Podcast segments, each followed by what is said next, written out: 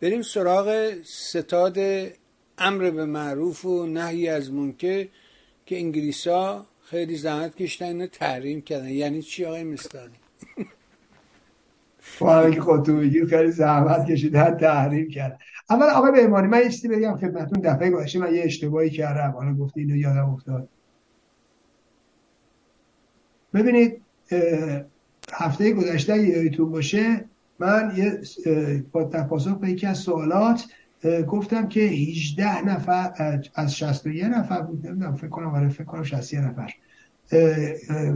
شخص یا نهادی که امریکایی ها تحریم کرده بودن ورودشون رو به, به امریکا تحریم کرده بودن 18 تا رو حذف کردن از جمله مشتبه خامنه ای خب من این رو متاسفانه اشتباه کردم. این خبر ایندیپندنت فارسی بود که متاسفانه اینا معلوم نیست کیا این خبرها رو ترجمه می‌کنن کیا این خبرها رو منتشر می‌کنن. واقعا به جای تاسف یه رسانه ای اینجوری خبر نادرست بده. واقعا جای تاسفه و من که اصلا فکر نمی کردم خب همچی نرفتم. اشکال منه اشتباه منه که خودم شخصا نرفتم این رو تحقیق کنم. شخصا نرفتم مصوبه کنگره آمریکا رو ببینم و یا تو تصویر دولت رو ببینم که ارائه دود به کنگره. شخصا نرفته بودم اینو ببینم. به همین خبر بسنده کردم. خب هم کارم زیاده هم وقتم محدوده. بعضی موقع خوب این اشتباهات رو می‌کنم به جایی که خودم برم اتکا می‌کنم به رسانه ها ولی خب آقای بالی متاسفانه خبر غلط بود. نه تنها این صحت نداره بلکه دوتا اسمم اضافه کرده دولت بایده نه تنها واقعیت نداره بلکه تحریم های بسیار زیادتری رو هم دولت بایدن از اول کار اومده علیه نظام نکبت اسلامی اعمال کرده. اگرچه از نظر من کافی نیست ولی واقعیت اینه و من اشتباه کردم. به این دلیلم اشتباه کردم و بنابراین بایستی عذرخواهی بکنم. پوزش بخوام به خاطر این خطا ولی گفتم دلیلش اینجوری بود. ولی بازم چیزی از مسئولیت من کم نمی‌کنه. ببینید خب بله. بریتانیا اینا عجیب و غریبن. ستاد امر معروف نهی از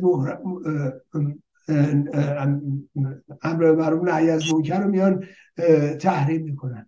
خب ببینید اینا سر صدا داره. مثل تیر مشقیه. سر صدا داره ولی تأثیری نداره. به نظر من اینا بیشترش من فکر می‌کنم فرصت طلبیه و حقوق بازیه و همون داستانی که قبلا هم خدمتتون گفتم سیاست برگ انجیره. و اینا برای اینکه شرمگاهشون رو بپوشونن یه برگ انجیر می‌ذارن جلوشون همشون خاطر اینه. و واقعیتشی که خب کی رو تحریم یعنی کی؟ تحریم یعنی چی؟ مگه قرار حالا بیان اروپا؟ بعد شما کی رو تحریم کردید مثلا این ستاد امر معروف یه نمی‌دونم ماشین داره بلنگو داره کی رو داری تحریم کنی ساختمون رو تحریم خنده داره. و بعد حالا شما فکرشو بکنید همین انگلیسی ها همین اتحادیه اروپا همین سیاست مدارا می‌گفتن چیه؟ اون سپار نمیشه توریست تروریستی گذاشت. چرا نمیشه گذاشت؟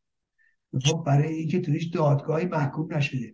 ببینید هیچ در تاریخ آمریکا و اتحادیه اروپا اینو می‌خوام خدمتتون بگم کمتر سازمان گروهی هست که جزو لیست تروریستی شده باشه و در دادگاهی مشخصا محکوم شده باشه.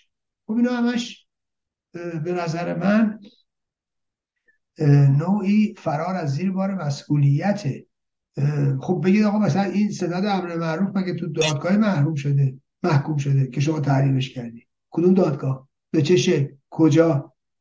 خب این نشون میده که اینا واقعیت رو بیان نمی‌کنن.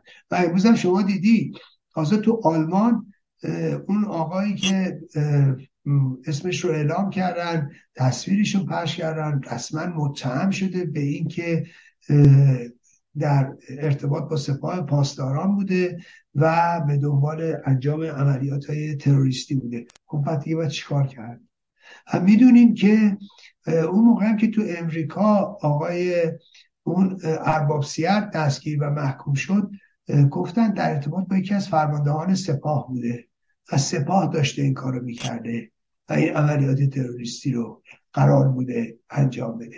اما می‌دونیم سپاه قدس عملیات های تروریستی انجام داده عملیات تروریستی انجام میده. علیه منافع غرب علیه آمریکایی ها سپاه قدس یکی از نیروهای سپاه قدس و جدا از اینکه اطلاعات سپاه اطلاعات سپاه یه نیروی سپاهه.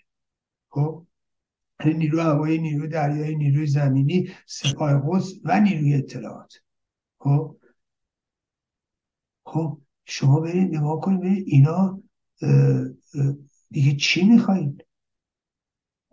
این همه سپاه اطلاعات سپاه خارج از کشور عملیات تروریستی کرده. خود اینا می‌دونن. خودشون به خوبی در جریانن. و ولی خب متاسفانه بر اساس منافعشون عمل می‌کنن و مایل به انجام این کار نیستن.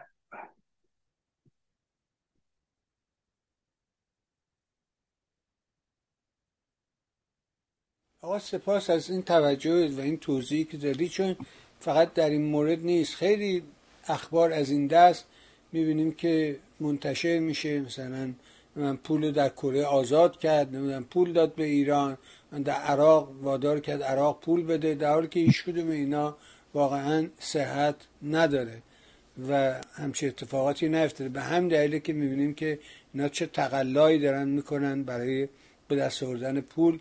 و همه یکی از مشکلات و مسائبشون هم همین نداشتن دسترسی.